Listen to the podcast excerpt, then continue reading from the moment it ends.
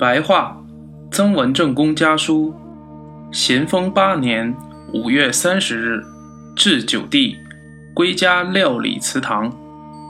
元符九弟左右。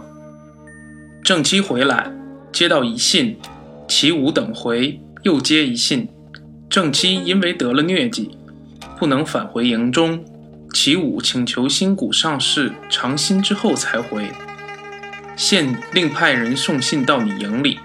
以安慰远方亲人怀念。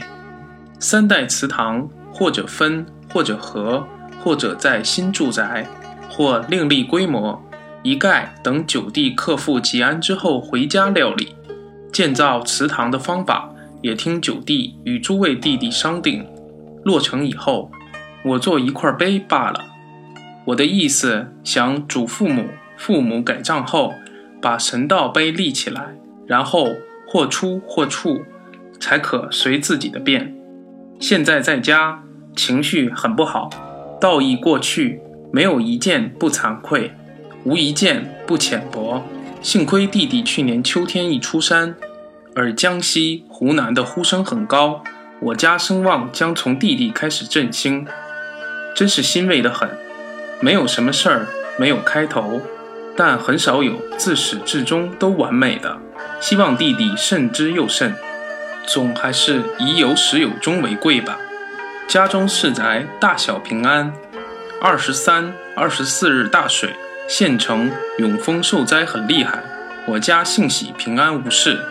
弟弟寄回的书都是善本，林氏续选古文雅正，虽说一向不知名，也是一个通才。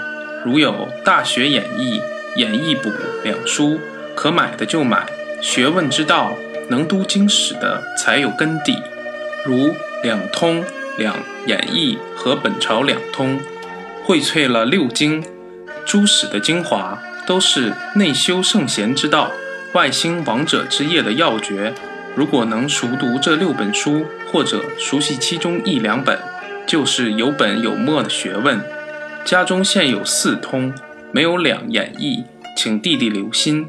弟弟现在在军营，不可以看书，以致荒废了政务。